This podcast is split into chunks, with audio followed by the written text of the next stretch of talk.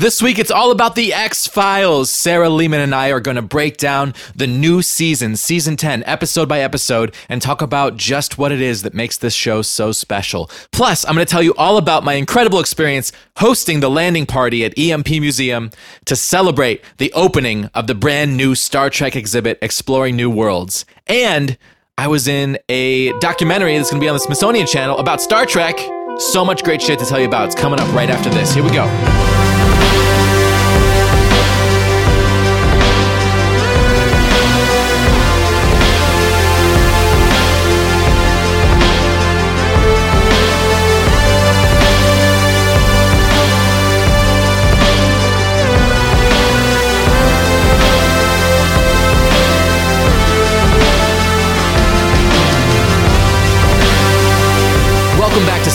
With Jesse Mercury, a show about the collective experience of loving science fiction.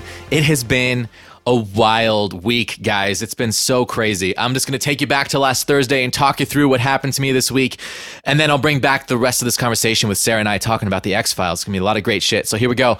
On Thursday, I left work early to go to the EMP to be in a documentary that this crew is filming as part of the 50th anniversary celebration of Star Trek. So I show up, I bring my uniform in a bag, and I ask, Do you want me to be in uniform or out of, uniform? out of uniform? Of course, they say in uniform. So I put my uniform on. I'm among these people. There's, uh, I think, four people that they're going to interview. And basically, what they wanted to do was talk to us about the new exhibit that's opening at EMP and then film our reactions as we saw the exhibit for the first time. So going into it, I expected to just kind of be doing what I do on the podcast, you know, just talking effusively about Star Trek and how much I love it. But uh, and there was some of that. But what I didn't expect is that it was basically a reality show taping. It was so strange. Uh, so the director basically fed us lines and emotions that we were supposed to be feeling. The premise of this documentary is that they are following the restoration of the original Starship Enterprise that was used for the original series in the 60s, the the 11-foot model, I believe. So they're kind of getting people's opinions on, you know, whether or not the ship should be restored uh, or if you should just kind of let it sit as is. Uh, it was we had an interesting discussion about this at, at a table before we started filming. Uh, someone brought up the Mona Lisa about how when you go to see the Mona Lisa, somebody has repainted over it because you can't just let it sit. It will decay over time. It will eventually be nothing at all. So you have to keep um, restoring all the time, art restoration. It's actually apparently a really controversial thing that's been going on, but that's now happening with the original Starship Enterprise. So this documentary crew is chronicling the process so Brooks Peck, who you guys heard on the on the show a couple weeks ago, he's the curator of the new exhibit, and he invited me to come in and be one of these these crazy fan people who's super excited about Star Trek and get to talk about it. Uh, and they really um, led us in what we were supposed to say. Like right before I went in and recorded my first bit, the director pulled me outside and said, "Okay, you're gonna go see the exhibit in a minute, and I need you to talk about how." Uh, you're really dubious as to whether or not the exhibit's gonna meet your expectations. You need to. We're setting it up. We're setting up the drama to say, "Oh man, I don't know. I don't know if this exhibit's gonna gonna be good enough because you know I'm a big big Star Trek fan and I really need this to be good and I don't know if it's to be great. And of course I knew it was to be great because I know Brooks, I know the EMP, and I have full full faith in these people to pull it off. But you know, I, I wanted to be on TV. I'll play along. That's a recurring theme for the rest of this story. So uh, yeah, so then they bring us inside. We go in one of it, one at a time. They put blindfolds on us and then walked us into the exhibit, into the room. And then I stood there for like ten minutes with a blindfold on, just not knowing what was happening. And then they say, "Okay, Jesse, you need to you need to show some real enthusiasm. You need to really go over the top with how excited you are when you finally see this." So yeah, I mean, none of this was like my real reaction at this point. This is just them trying to create something for drama in the documentary. And I get it. I get what they're going for. I've done some filmmaking. I understand that the director has this vision of what he's trying to get across in the story of the documentary. It's not my style. It's not my style. You know me. I like to sit people down. I like to really get at the root of what it is that they're passionate about, that they want to talk about. I like to have it come from people because I feel like that gets you a, a better story but in this situation, he has a story that he's trying to tell. So uh, I'm happy to I'm happy to play into that. Uh, well, kind of. Mostly happy to play into that. So they take the blindfold off. I give them my best big reaction, and of course I'm wearing my my TNG era uniform. And I told him before we sat down in the room, I'm like, you know, I'm a, I'm a, I love the original series, but I'm a big TNG guy. If you want my face to really light up, put me in front of something TNG related. But they really wanted to just talk about the original series because they're following that Enterprise restoration, and they're also talking about the 50th anniversary of the original show. To me, that includes everything. That includes Deep Space Nine. That includes Enterprise. I'm just fucking stoked about all of it. But yeah, so they take the blindfold off, and I'm standing there in front of this replica of the the bridge, basically, where you have have the console that Sulu and Chekov would sit at, and then you have the captain's chair. And it's really fucking cool. It's so well done. I mean, the exhibit itself is remarkably awesome. And I this is my first time seeing it. Of course, I was going to host the opening party the next night. It was on Friday night, but I'd never seen it before. So, yeah, my eyes lit up. I was like, "Wow, this is so cool." And I definitely hopefully gave them what they were looking for. And then they did a bunch of really awkward things where the director's like, look at this. Come over here. Look at this. Tell me what you think. Tell me what you feel. Get down close to it. No, closer. Be more excited. Tell me what this is. Tell me what that is. What does this mean to you? Uh, and it was really, I felt like he kind of pushed wooden responses out of me because he actually made me like kneel down in front of of like some of the artifacts and just stand there on my knees and I felt so uncomfortable. It was so strange. I'm like, wow, I'm going to be the weird fucking kid in this documentary who's the only one in uniform because none of the other people I interviewed were in uniform. But you know what? If that's what I'm remembered for, fuck it. I don't care. I love Star Trek so much. I'm happy to be that guy. And I just kept telling myself that as I was on my knees in front of the communicator and the tricorder from the original series and it's cool shit. I gotta say, it's great shit, and I was super happy to see it. Uh, and then they had me talk to them a little bit more, and that's where I felt a little more comfortable, where I get to kind of turn to camera and talk about my personal experience. The two highlights for me of this filming section were when I caught out of the corner of my eye Spock's spacesuit from Star Trek: The Motion Picture, and I just lit up because that spacesuit is so fucking cool. And what that made me think of is the moment when I was a kid, when I saw the motion picture for the first time. The first time I'd ever seen anything with the original cast was the motion picture. And I was home, it was on TV, and uh, I, I was just flipping through channels and I saw it and I was like, oh, wow, this is cool. And I think it was that very moment where Spock was flying through space by himself, flying into V'Ger in his cool orange spacesuit, where I just just sat down and decided I was going to watch it from that point on. That's the moment that caught my caught my interest because I'd been watching Next Generation since I was like three or four years old, and I'd never watched the original series. And I didn't want my first time to be on TV halfway through the movie, but I couldn't stop because it captured my imagination. It captured my my inner Trekkie. It spoke to me on a deep level, and I just sat down and watched the rest of it, and I was just swept away. Loved it so much. I still adore that movie. I think it's so great because the original motion picture is a lot closer to being like the next generation than it is to being like the original series. That's why when I watched Wrath of Khan for the first time, I was like, wow, what is this? This is so different. This is what I expected at all. Because it is closer in tone to kind of the goofiness and the the over the top uh, drama of the original series. And I once I watched the original series, I totally got it and love it to death. And Wrath of Khan is one of my favorite movies. But the first time I didn't get it because it was so much further from what I expected from being close to the next generation.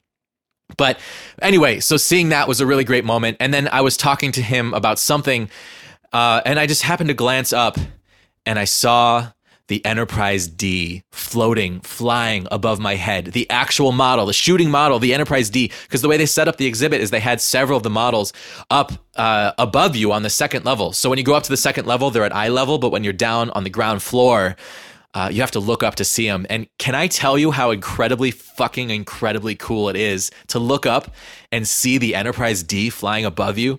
And then I just started, I completely lost my train of thought. I was being interviewed at this moment uh, on camera, and I just started talking like, oh my God, it's the Enterprise. I know every inch of that ship. I know all the nook and crannies. I know every curve. It's like it's like meeting a friend that I've had this long distance relationship with my whole life in person for the first time. And it was so cool and so exciting. They also had Deep Space Nine. Oh my God, guys, I got to see Deep Space Nine. I got to see it in person. So once I was done recording, uh, oh, and I also I also told them the story of my tattoo of uh, you know having testicular cancer and then getting this Klingon tattoo on my arm and how much it meant to me to kind of imbue the Klingon spirit right on my veins, right on that spot on my arm. So, uh, so yeah, they will hopefully use some of this footage in this documentary that's going to be on the Smithsonian Channel. Of course, I'll keep you updated. Absolutely. But uh, yeah, my first step this week towards feeling like I'm a real, real professional nerd. Uh, the next step being hosting the landing party, which was absolutely incredible. And I'll get there. I have so much to tell you. So uh, I'm sorry I'm speaking so fast. It's just a really exciting couple of days. So then I got to look around the rest of the exhibit, and I uh, I got to look around by myself. Uh, just me and this girl Rachel, who was also interviewed, and she was working on the uh, on the team that put together the Star Trek timeline. That's this beautiful timeline that they have up on the wall. So we start wandering around, and there's uniforms from the next generation. There's, uh, you know, Sisko's uniform from Deep Space Nine. There's Tribbles. There's the Gorn. There's both of the Khans, Mantel Khan and Cumber Khan that we talked about a couple weeks ago when Brooks and Amy were here. And the exhibit is just mind blowing. I've seen so many props and costumes from Star Trek in my years as a fan. Of course, I went to the Star Trek exhibit that they used to have in Vegas several times. I've been to conventions. This one is special. This one at the EMP that just opened, this is something real special. And I, I can't emphasize enough how important it is that you all go and check out this exhibit because they really captured the feeling of what it is to be a fan and to the, the way it's set up is done with reverence and with respect and it gives you this immersive experience they have a piece of jefferies tube that you can crawl through and I actually, I had my friend film me crawling through the Jefferies tube, pretending that I'm trying to solve some engineering problem. And I was thinking that episode where a bunch of the innards of the ship kind of melt and turn into this goo. I was pretending that that was happening while I was in the Jefferies tube in my in my uniform, and it's just so great and so special and so exciting. Uh, so Brooks, my God, Brooks, you did such a great job. I'm even more honored now that Brooks came on my show a couple weeks ago. Um, okay, so let's get to the landing party itself. It was amazing. I'll say that first. It went so well, and I was so nervous. I haven't really mentioned to you guys the depths of my nerves going into this because I've been kind of uh, living in fear for a couple of weeks now. Uh, I don't generally get that nervous for being on stage, but something about this in particular once I found out that Brent Spiner was going to be there, just this like rumbling fear in the pit of my stomach has been following me, following me around in my daily life for weeks. And the day of, I woke up just nauseously nervous, nauseously nauseated. I don't know what the words are. Nauseatedly nervous. Uh, I spent the day making note cards to prepare myself, uh, looking over the show notes that Jesse Jesse Reed from the EMP had sent me, who was kind of my point contact for this event.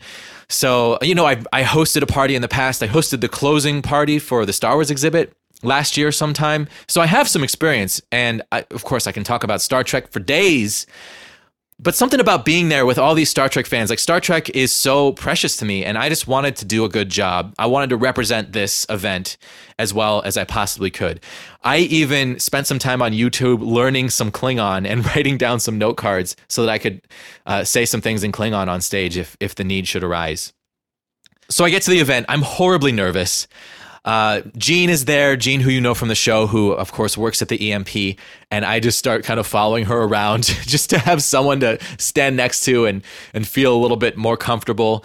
And of course, I'm in my red shirt. I've got my hair done. I I look real sharp. I got my nice new communicator pin on. I feel I feel very professional. Uh, I'm dressed as a red shirt. I got my command pips on because I consider myself to be the fun commander for this party.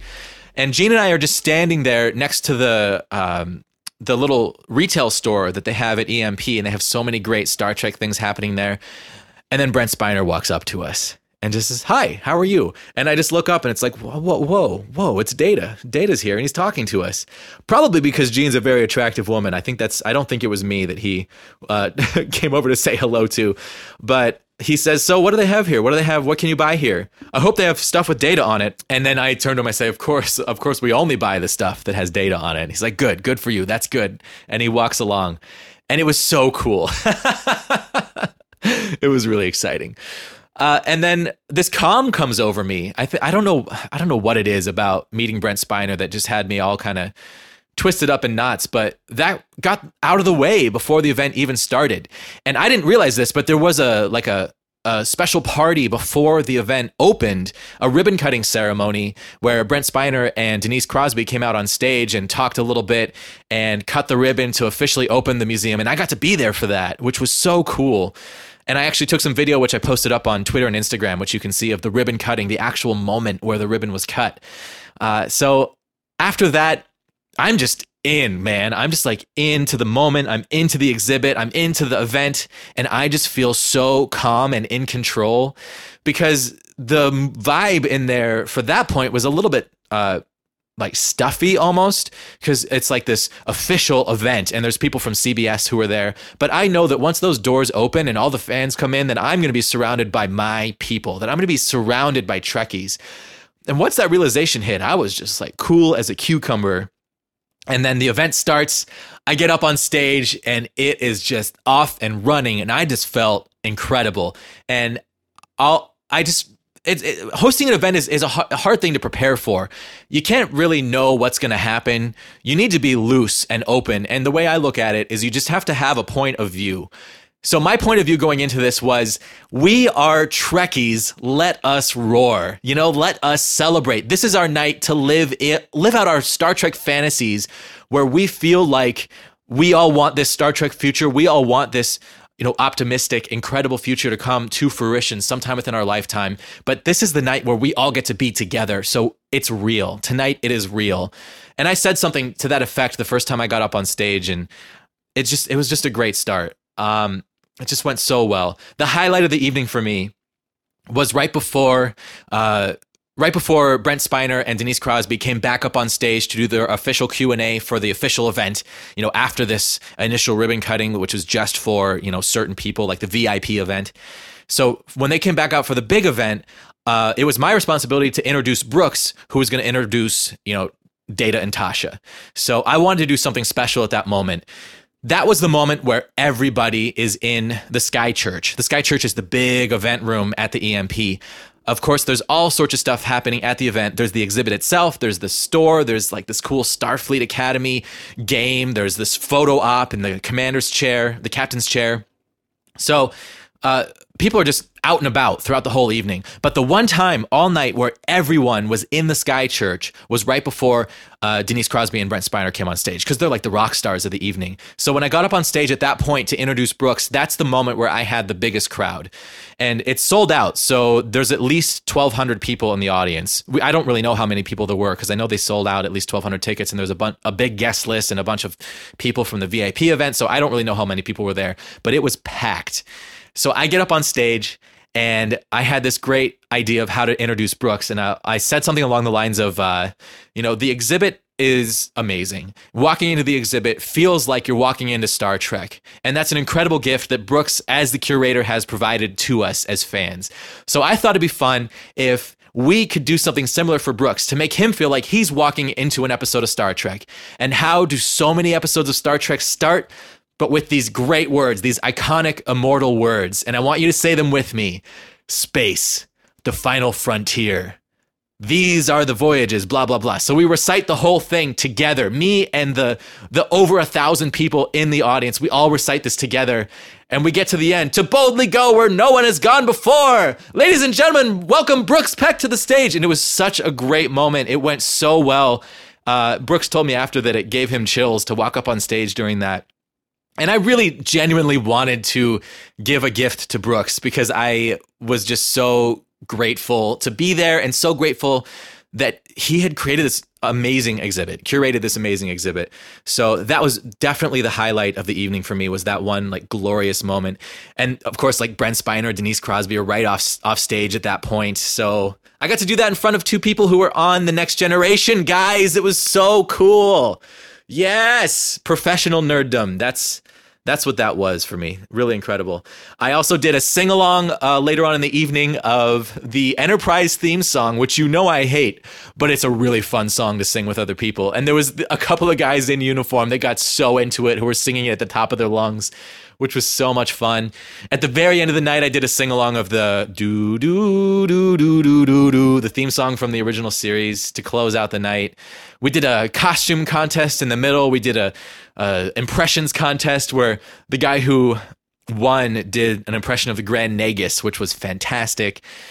One more incredible highlight that I have to tell you about during the costume parade one of them kind of gestured to me as he walked by me. He had a Borg cube in his hand. I'm like, oh, cool, Borg cube. I don't know what you said to me. But then he walks over on the other side of the stage and gets down on his knee and opens this cube, and there's a ring inside. And he was dressed as Riker, and there was someone dressed as Troi that he was with, and he's proposing to her.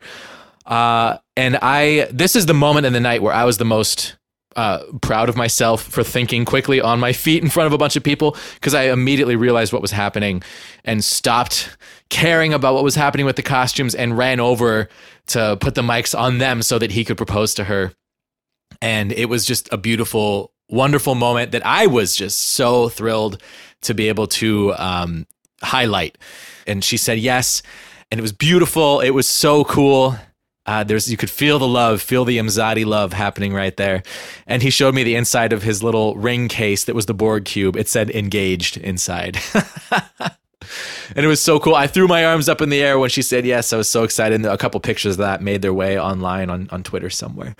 Um, so congratulations to the couple. I got to talk to them a little bit after. I I'm an idiot and I don't remember their names, but uh, but it was really special. Definitely, definitely the the most um, heartwarming moment of the whole evening, and it was it was great. It was a beautiful, magical, wonderful, incredible night, once in a lifetime experience, and I'm so happy that I got to be there and be a part of it. So that's it. That's the EMP, guys. That's the opening party.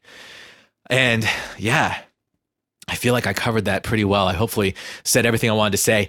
After the party, I went out with Jean and Claire from the EMP to get some drinks on Capitol Hill. I went out in uniform, and I've never done that before, just like gone out in a Star Trek uniform in like a public place to have a cocktail. But it was great. It's something that I now know that I really, really enjoy. Other crazy fucking awesome nerd shit that happened to me this week. Uh, after the party, you know, sad note, I got really sick. I was just uh, so tired and so exhausted from expending all this stress and this energy. But I went like hardcore Walking Dead binge a thon. Season three of The Walking Dead is is one of the most incredible seasons of television I've ever seen. I watched like the first two seasons over the course of several months. Uh, my mom was visiting when we watched the first episode together, which was what January, last January, something like that. But then I got to season three, and it was just it's just perfect. It's just perfect television. It felt like the level of intensity of Lost season one or Heroes season one, which are two of what I consider to be the best seasons of television ever made. Season three of Walking Dead is a consummate season of television. It has the perfect arc, the perfect villain incredible cinematography, incredible acting, and then the level of realism and grittiness and immersion that that season provides versus seasons one and two, it just skyrockets. Uh, so I watched all season three, I watched all season four, and I am now part of the way through season five, just all within the last couple of days. And holy shit, it's been amazing. I feel like I took a vacation from my life and went into this post apocalyptic zombie wasteland. If you don't watch The Walking Dead, you got to fix that. You got to watch it. I had kind of been waiting or hesitating to watch it because I wanted to read the comic first. And also because I heard a lot of people say that it gets really slow in places. And that's bullshit. It's not slow, it's just really uh, careful well paced character development. If there's an episode where there's not much happening, it's because they're looking into the heart and soul of a character. And it's the best character development that you could possibly have on TV. So, I mean, it's it's way up there. It's like as great as, you know, like Breaking Bad as far as developing characters over the course of seasons.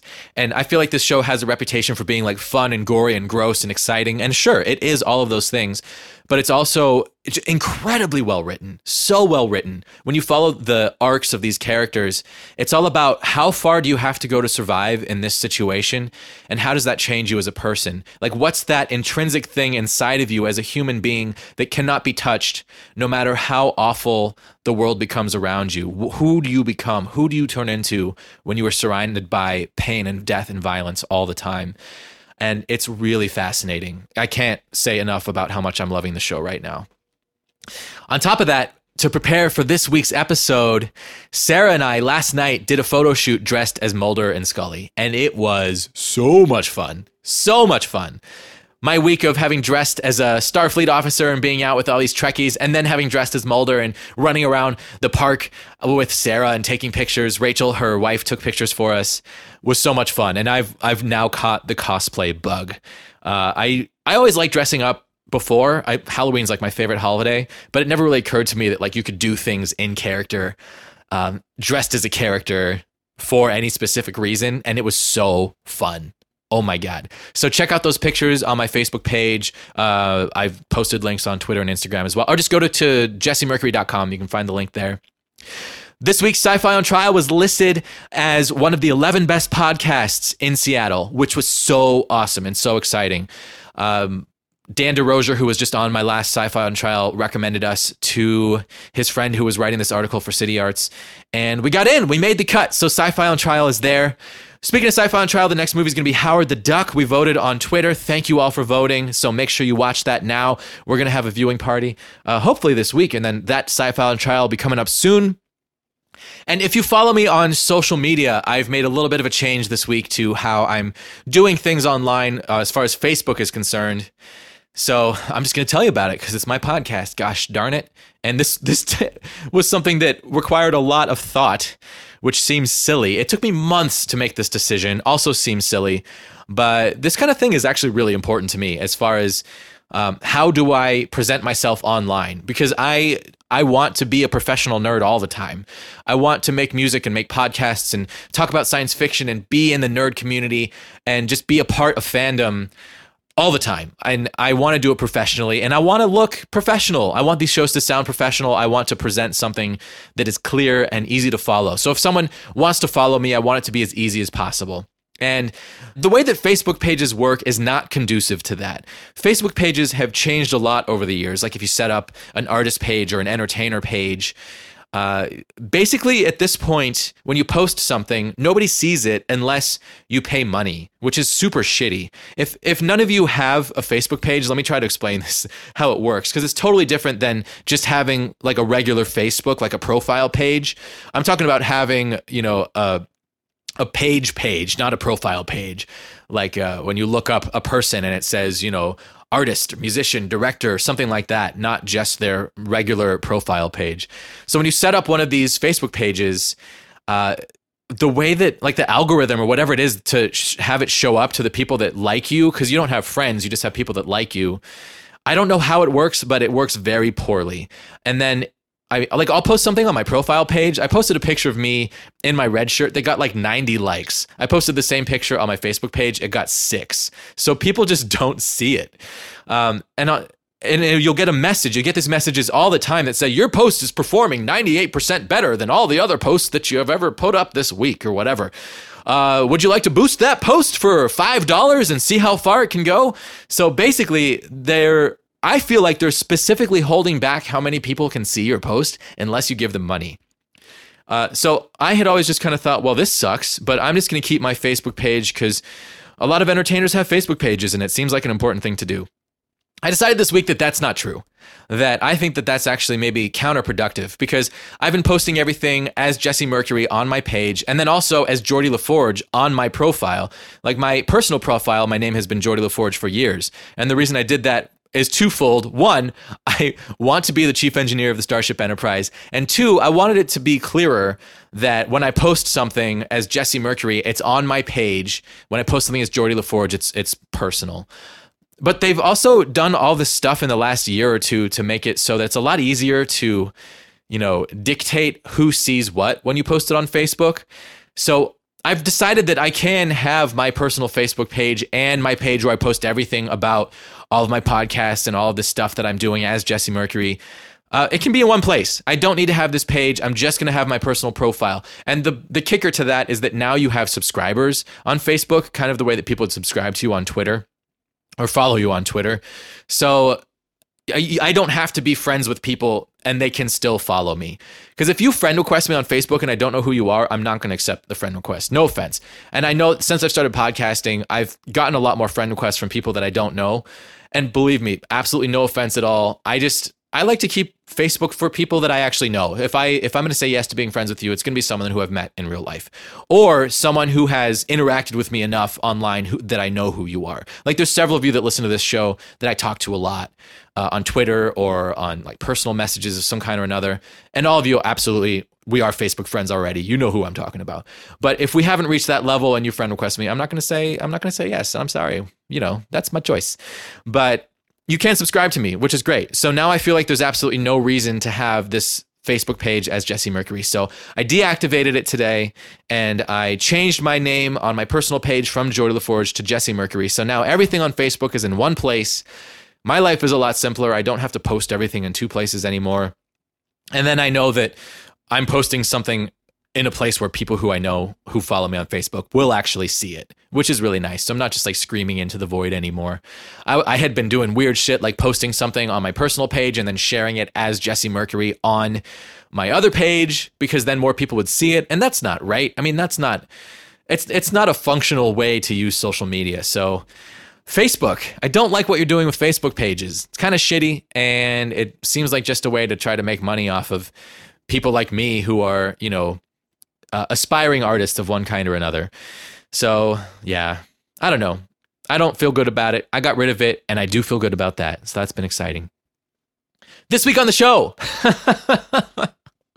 oh my God, I've been talking for a long time. I had a lot to say. I put this off until like 9 p.m. on Wednesday. I usually try to post these up on Tuesday, but I was I've been so like exhausted and under the weather that it took it took me until now to kind of build up my reserves of strength to to want to blab at you for a while, and I had so much to say this week.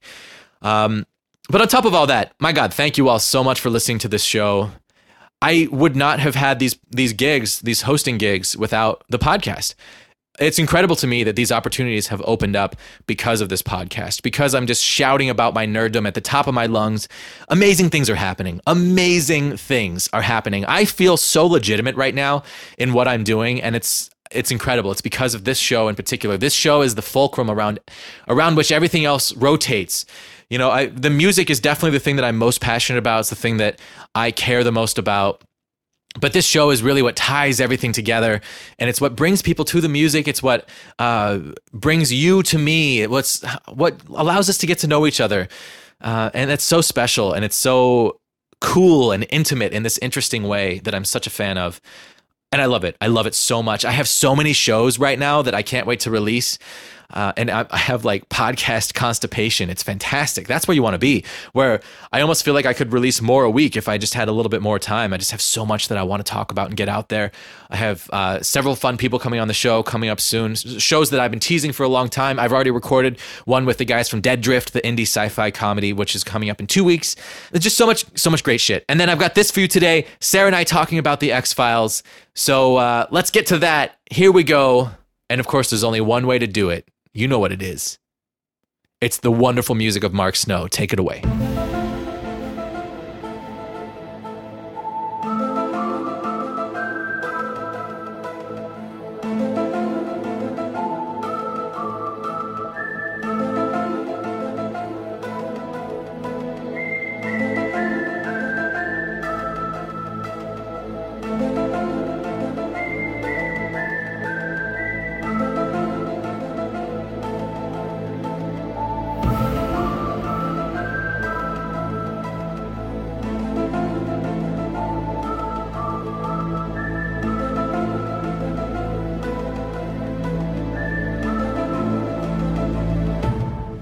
So how old? Okay, how old were you when you started watching the X Files?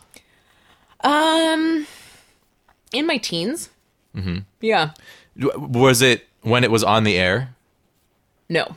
So, what, how were you introduced to the show? Well, I, I, I saw a couple. I saw a couple episodes um on the air. I saw the ones in when se- when um Scully starts getting like sick from her cancer. Was that season three? Uh, three, Yeah. four ish. Yeah. I mean, it's a long. I can't remember now. Yeah. Had a couple glasses of wine. you killed all my X Files knowledge with one. Uh-oh. no. Um. So I yeah I, I watched those on TV and they scared the hell out of me. really? Yeah, and it wasn't it wasn't the the um the aliens or anything like that. It was the cancer. Really? Yeah. Interesting. And then I quit watching it for a while. Really? Yeah. So you started watching the show, got scared out of it, and stopped. Yeah. And I was like, oh, anyone can get cancer. Uh, no, thank you. Yeah. you know. Um, and then I started watching it again. Actually, my dad and I went and saw the first movie in theaters, um, together. And then after that, I was like, oh yeah, this is fucking awesome. And so then I just like have been watching them pretty much nonstop since then. Yeah. So it's been like 20 years. And and tell me again. You told me the other day how many times you've seen the whole show. Too many to admit out loud. You gotta do it. I've. I've, I've probably seen the entire series at least 12 times. Wow. Yeah.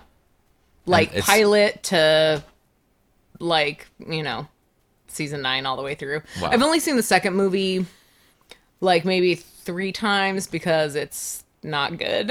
Yeah. and so every time I watch it I'm like, "Oh, maybe maybe it'll be good this time." Like maybe I just didn't like catch it, you know? Yeah. And like when I watch it cuz every time I watch the series, I anytime I dedicate myself to watching the series, it's always like from pilot straight through, Right.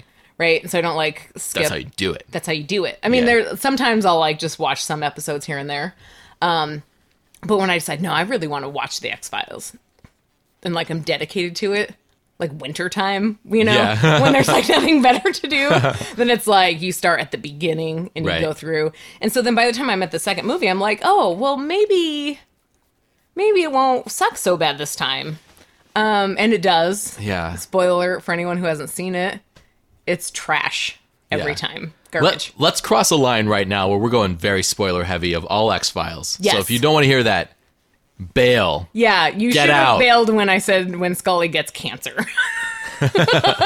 Um, yeah. So from now on, say whatever the fuck you want. So, so how how did you? I know, sorry. that scared me too. I almost knocked over my wine. But you didn't. No, And that's didn't. what's important. So okay, so the whole show comes out, and then years later, this second movie comes out. Yeah. How excited were you? So excited. And then how disappointed were you? So disappointed. Well, and also I was I was really disappointed because I heard from a lot of other like X-Files fans that they really liked it. Yeah. Um because the first X-Files movie is very um like government conspiracy. Yeah. And the second movie I heard is very like monster of the week, which is like pretty on par for the way the X-Files does it. Totally. but I don't know. Like, I just, I, I don't think the storyline was really good. I don't think that, I just, I don't think that it was written very well. Yeah. You know, And Chris Carter wrote it, right? yeah, yeah. It was all the same. I mean, the, they had the same, guy team. doing the sound and the Mark music. Snow. Yeah, Mark Snow. Yeah, Yeah. yeah. Um, Boo boo boo boo boo. yes.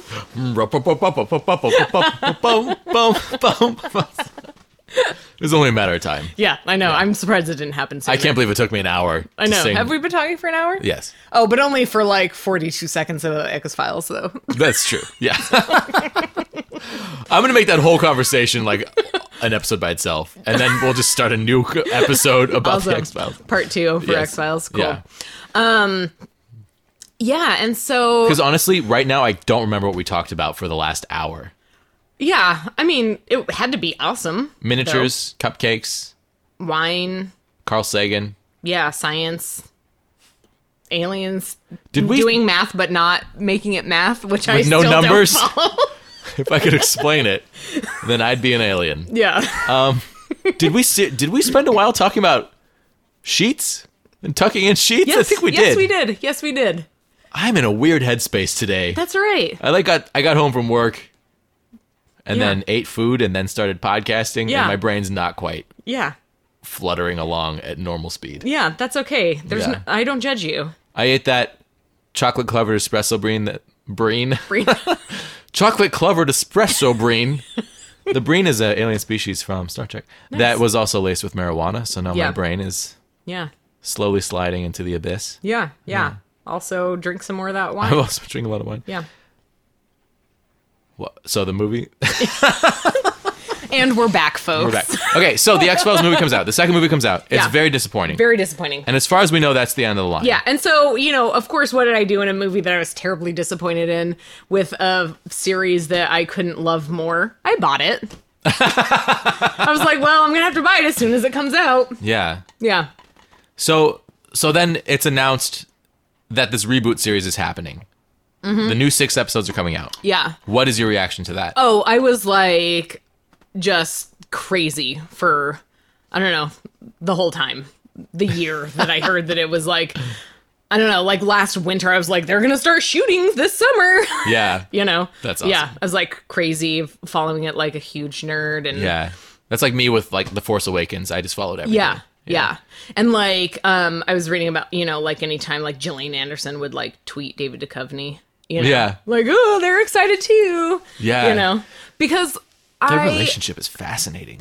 yeah well and also i mean i don't know it's like it's it's cool as a fan to know that the the actors that portray these characters that you love are also very excited about it Yeah. right i don't know there's just something it's like oh cool like you're excited too you know Totally. it's not just you as a fan being fanatical It's palpable on screen when when it's that way. Yeah. I mean, it's totally Yeah. that way in the next generation. yeah Uh, you like read stuff all the time about how that cast was just like family with each other. Yeah, and and it shows, and you can tell when when actors are just like really into it, and when they're not.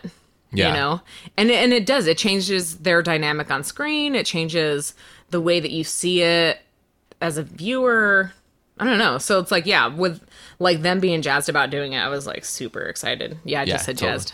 I love jazz.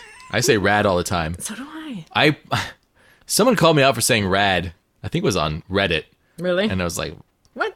I mean, I like posted something where I said something was rad, Mm-hmm. and instead of commenting on the thing, someone commented on me saying rad. Oh, I was like, you, you Are not your rad. priorities wrong, yeah, dude. yeah. Dude. Um. Anyway, so so you got super excited about the new six Yeah. episodes. Yep. And then I just have to know, like off the bat, what is your reaction to the new episodes? Loved it. Loved it. Yeah, can I can I say that the when the first episode of the new season 10 actually aired, I had to be at work and I missed it and I literally shed tears. Wow. I literally not I didn't like weep or sob, but it hurt my feelings. Yeah. I should say that. You're just like standing at the cash register with like a slow tear dripping down. no, your I was like in front of the schedule, you know, because I had Oh. it like marked on Yeah. the calendar of like this is the day it comes out. You're just standing Yeah. there quietly going, boom. And then I was like, and I boom, yeah, I boom, looked, boom, just real and then sadly. like I, my feelings got really hurt, you know. Yeah. And then I had like a little welling of you know tears in my eyes, and then I was like, "Are you fucking kidding me? Are you serious?" wow. Yeah. So then, so you come home and watch it, and what's it like to see? Uh, what's it like to see X Files for the first time in what 15 years Yeah. that you actually liked? Yeah. Um no, I thought it was I thought it was great because um they they didn't try to make Mulder and Scully anything um different. You know what I mean? Like they fell back into their characters pretty easily. I would say by like the second episode, they were mm-hmm. kind of like back into the the first episode was like, "Oh, you guys are still trying to figure out how to be Mulder and Scully again." Yeah. The first episode, I felt like David Duchovny was playing Hank Moody from Californication, Yeah. Yeah. Yeah. which I love. I, I watched every episode of that show. yeah. I don't think it's a good show, but I loved it. No, he's the only good. I mean, I tried to watch that show and I was like, are these people like seriously actors? Like, Yeah, do they do they get paid to do this? It's literally like I mean, I was a young boy at one time, Yeah. and that's the show I would have made. Yeah. You know what I mean? Yeah. So it's like not. I don't know, but I still love it. Not It's- a lot of high standards there. Yeah. Yeah. Yeah.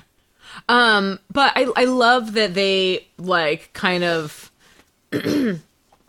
admitted about like you know their they didn't try to hide like their aging Yeah. you know or anything like that and i, I kind of like that they picked up and you weren't really sure where mulder and scully were at with their relationship Yeah. you know because that again is like a theme throughout the whole entire series is you don't really know what's happening between them as people Personally, yeah you are get, they fucking? you get well you get snippets you know the second movie yes they're living together yeah, which I had no idea. You told me that I was like, what? Yeah. because I never saw the second movie. Yeah. I saw the first half of the X Files. I saw uh, seasons, not even the first half. I think I saw seasons one through four. Because Mm-hmm. when did the the first movie happens after season four or five? five between five and six Then I saw one through five. yeah uh, and I watched them before I moved to Seattle, uh, and it was like that period of time where I was like very sick and just Yeah. in bed all the time. Yeah. and X Files is one of the things I picked up. Yeah. And I'd seen the movie when I was a kid when it first came out,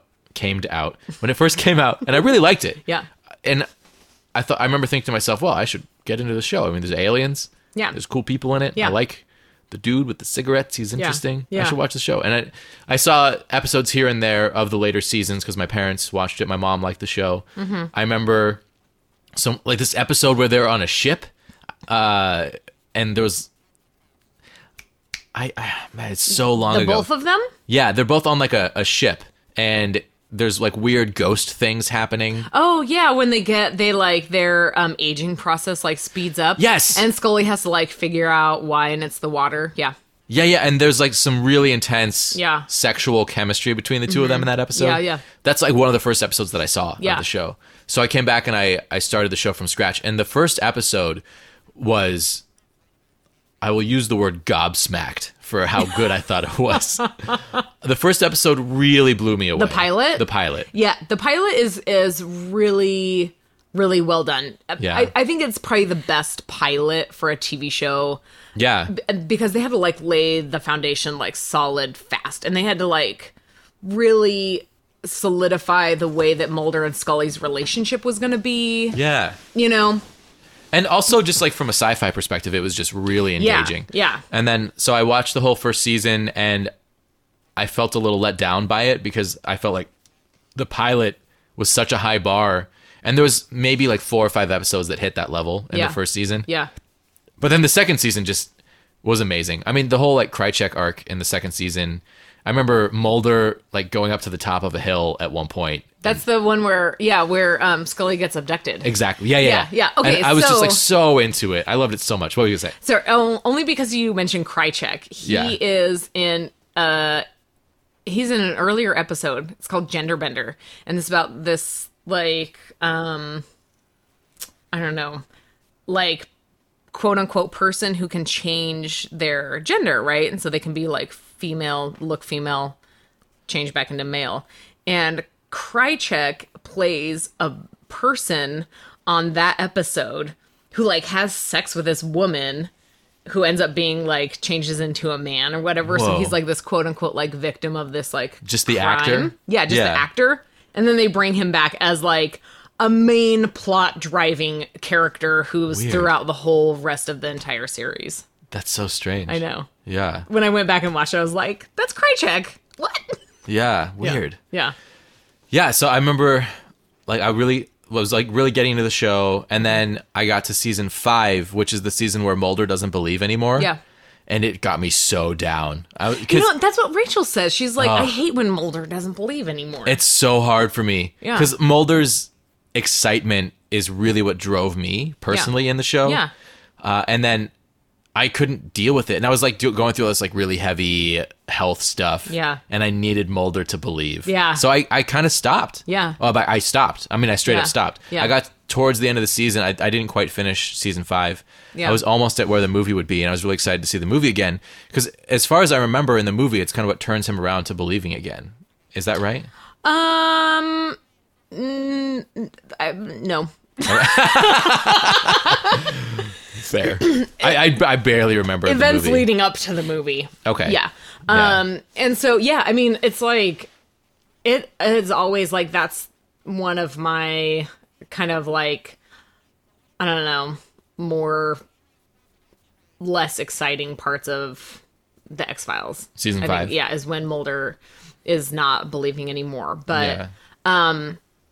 But I I think that it has like really good purpose though because like when you're so passionate about something, right? I mean, I, I think that this is one of the reasons why I love the X Files is because Mulder is so passionate about it, right?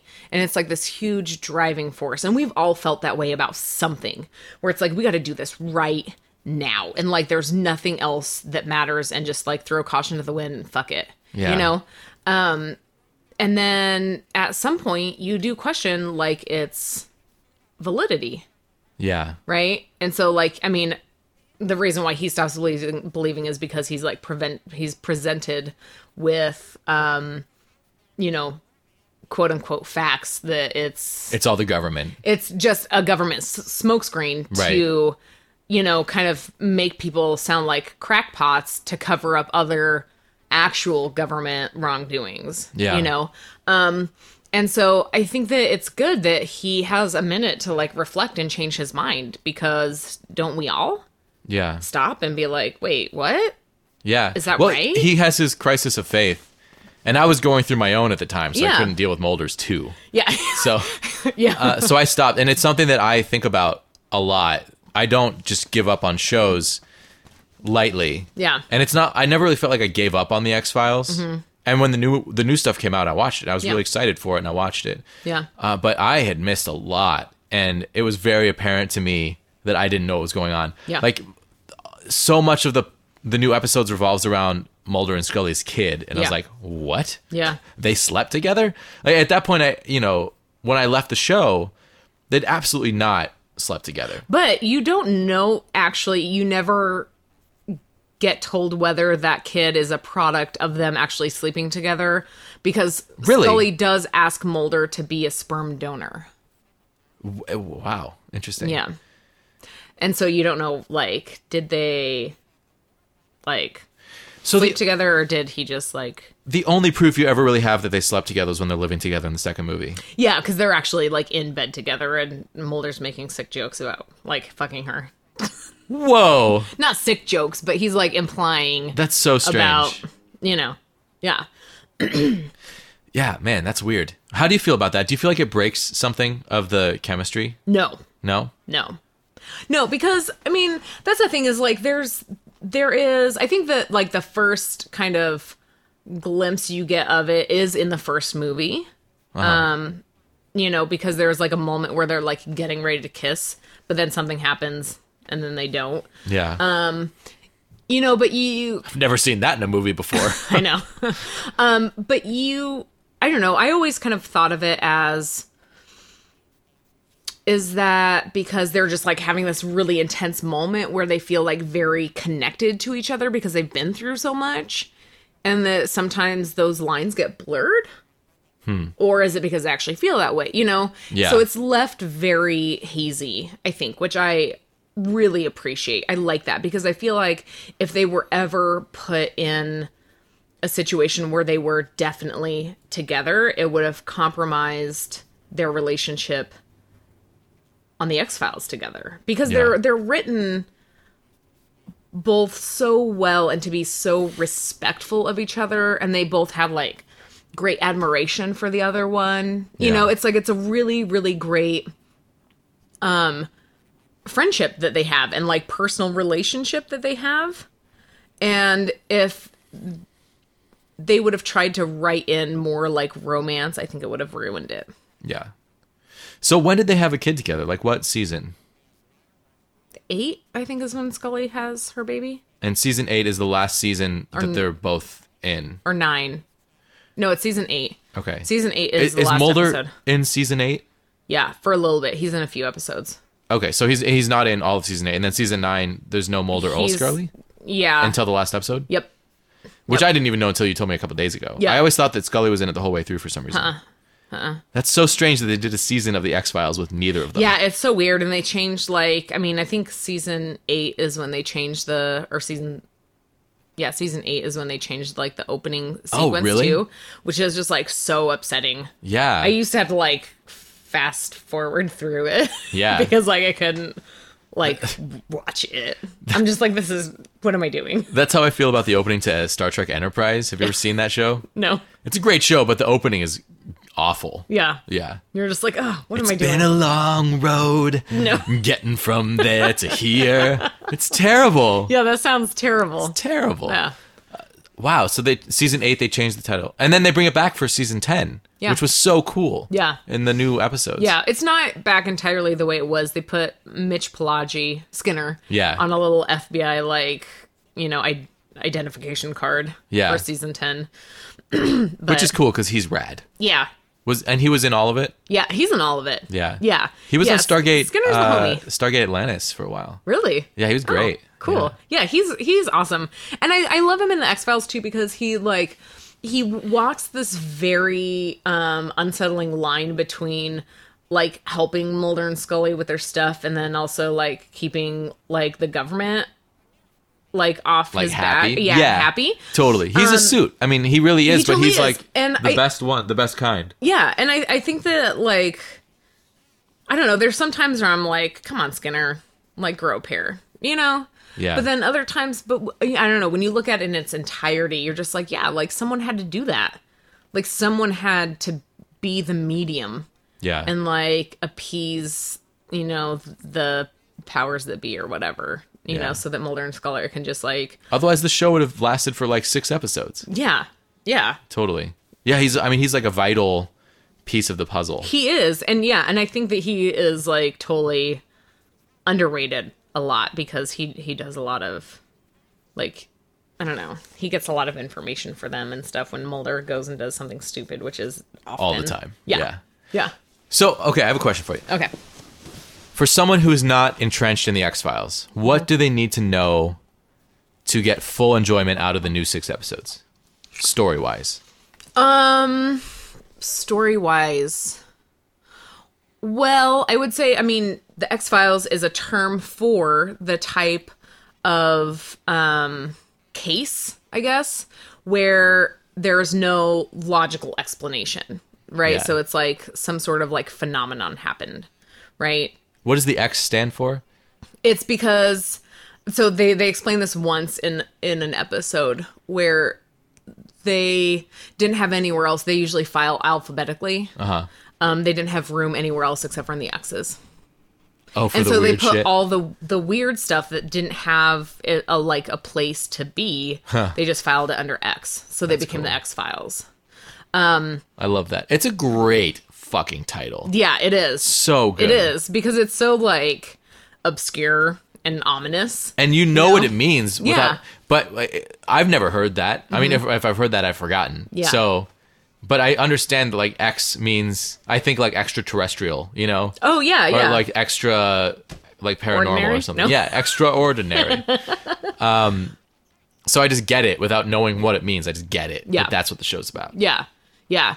And so um Mulder is the one that's like totally 100% bought into all paranormal activity. yeah And Scully is the scientist counterpart who questions everything questions everything, but she comes to believe in a lot of stuff because Yeah. she has experienced it through all the years of being on the X Files with Mulder. yeah um and that's but- something that like after a couple of years like come on scully you've seen enough to know that he's probably right Yeah, but the, the thing is too is that I I love that they wrote her always second guessing everything because that's what you do as a scientist, right? I Yeah. mean, until all the facts are in, Right. Right, but I mean, they're not like you know doing studies and sending them to be peer reviewed. Yeah. you know?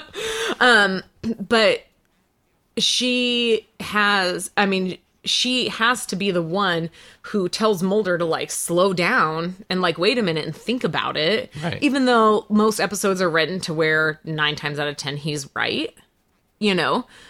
But there's a lot of things that would be wrong had Scully not been like, you know, Right. what about this? I feel like a lot of time he's only right because she's there.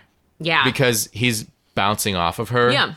And it kind of pushes him towards the right thing. Yeah. Uh-huh. And we, you know, we watched the last two episodes of this the new season a couple nights ago, and you were talking about how Mulder, and I think I got it for the first time that Mulder's the guy who lives a little bit outside of himself so he can see things that other people can't. Mm-hmm. Yeah. That he's really like like I always kind of just took it on like suspension of, of disbelief that Mulder was making these leaps, Yeah.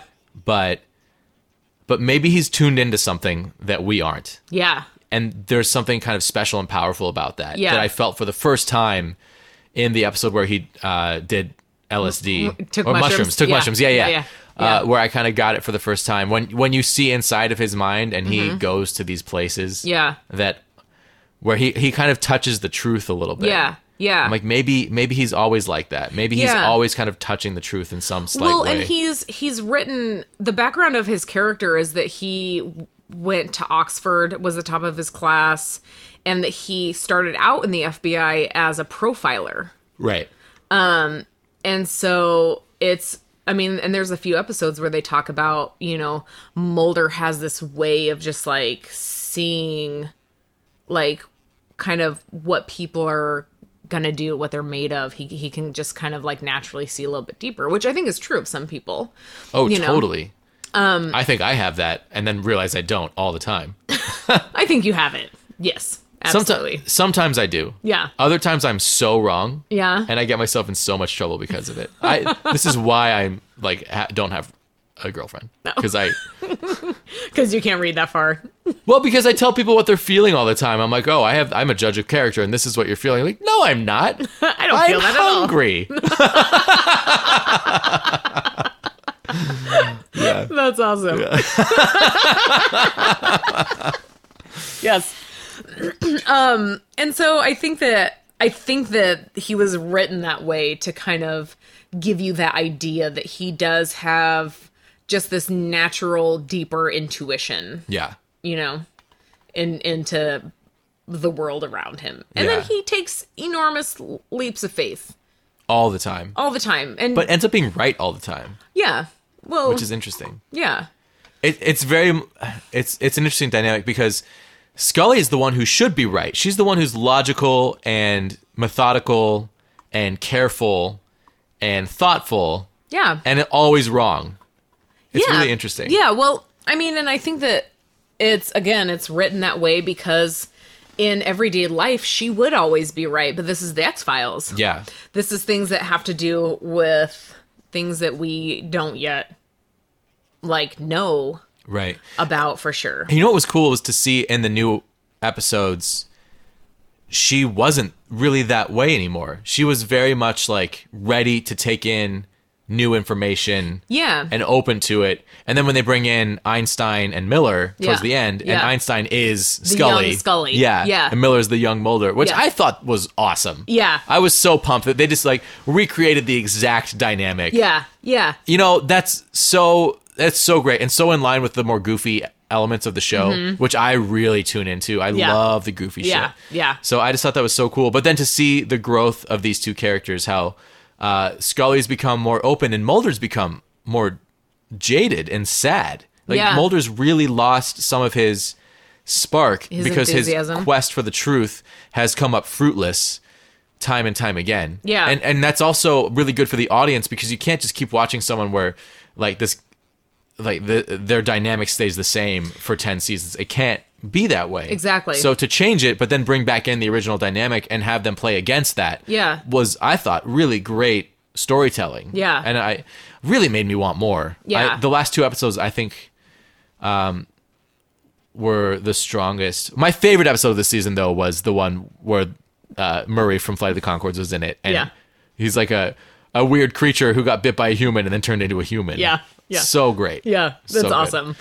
Uh, I got side, I sidetracked myself Yeah. just now. What were we talking about? Okay, we're talking They're about oh, we're talking about what you need to know about the X Files. Okay, so tell me about the government conspiracy because this was what I loved about the show. And my, I mean, we'll make it. We can make it brief. I, you rolled your eyes at me because Well, I know because it's like it's a huge, it's a huge thing to ask. But what I remember of it is basically there's like the cigarette smoking man who's in charge of this syndicate of of shadowy individuals. Yeah, he's not he's not really in charge though. Okay. Uh-huh. I mean in the beginning he's part of it, right? And so he he's part of this yeah, this um shadow like group of men who basically have made a like a deal with aliens about the um taking over the planet Yeah. and enslaving humans. But Yeah. he's not he, and when do you find that out in those in those terms? Not for a long Oh, time, not right? for a long time. Yeah, Not for a long time. I remember by the time I stopped watching, I had no idea what they were doing. Yeah. Yeah, I mean, and, and that's the thing. And I, I, I like that it was written that way because we have no idea as viewers what is happening. The same way Mulder and Scully have no fucking idea what's happening either. Yeah. As like trying to find the truth. Right. Right.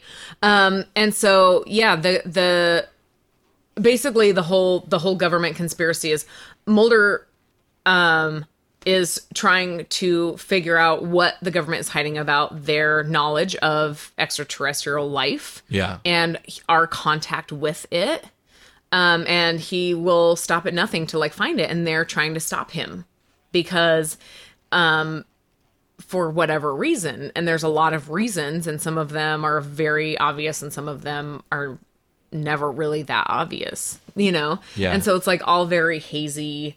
Um and so you know then the chase begins. I don't know.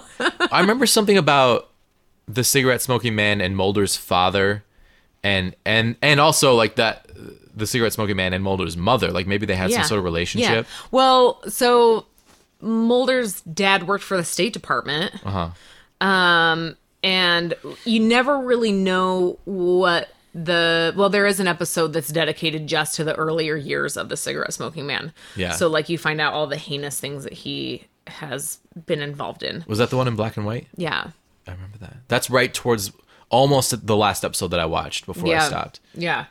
Um but yeah, it's I mean, that's sort of when when you start realizing that um Mulder's dad was involved and things like that, that's when you start figuring out the deal that was made between the syndicate and the alien race to to take over the world. Yeah. And so, should I just say what it is? Yeah. Can we do that? Okay. Let's do it. Yeah. I mean, we already gave the spoiler. We gave the spoiler alert. Yeah. Um, and so the whole idea is that they were um, they made a deal with this alien race to to take over the planet and to make humans like this like slave population for them. Um, and but they made the deal long enough out to where hopefully they were going to find a cure for this vaccine that they were going to like give all the humans to like make them obedient and things like that. Um and so you know, there's there's a lot of times where you don't know if the was the syndicate doing what they thought was best at the time even though they're all like evil terrible assholes Yeah. you know, and Mulder wants to stop them, but then what cost is that going to be? Because like the alien takeover is still going to happen, Right. You know, and so there's a lot, like it's never really, truly 100% clear. And then as soon as you think you got a handle on it, then there's other like there's a rebel alien like force Yeah. that comes in and like starts, you know, like killing all of the other aliens that were gonna like take over the planet, Wow. and then the syndicate gets killed, except for cigarette smoking man, and then all bets are off. You know, and so basically, up until then, like they had, you know, more or less created the future by making this deal with this this alien race, and then um, once once that's all off the table, then it's like every man for himself, and then it gets more confusing. So when the new episodes start, there's no syndicate anymore. Nope. The cigarette smoking man's working alone. Ye- mm, yeah, more or less. Yeah. And then the events of the last episode seem to be potentially like the coming to fruition of this plan that has been in place this whole time. Mm-hmm. But instead of making them obedient, they're just killing everybody. Yeah, yeah, Where they release this virus that just starts killing everybody. yeah, yeah. And then you were saying when we watched it that you didn't feel like that was really in line with what they'd set up. Well, yeah, because I feel like, um, you know, there's there's past episodes where like Scully, you know, looks at the scar tissue of her smallpox vaccination, whatever, in her arm. Uh-huh. And there's like a little marker. There's like a tag, like something had been added in to their to the DNA. Yeah. Right. Um, and that's kind of something that is a, like a reoccurring theme throughout like the government conspiracy. Um, but then in the last episode, they're talking about that it's something that's been removed. Well, could it be that the alien DNA that they added? The alien DNA seems to be the protecting element, right? Yeah. Yeah, which Scully has because she was abducted Yeah. and everything. Um, but I don't I don't remember there being a time in the previous episodes where they talk about something having been added in to Yeah. people's DNA Yeah.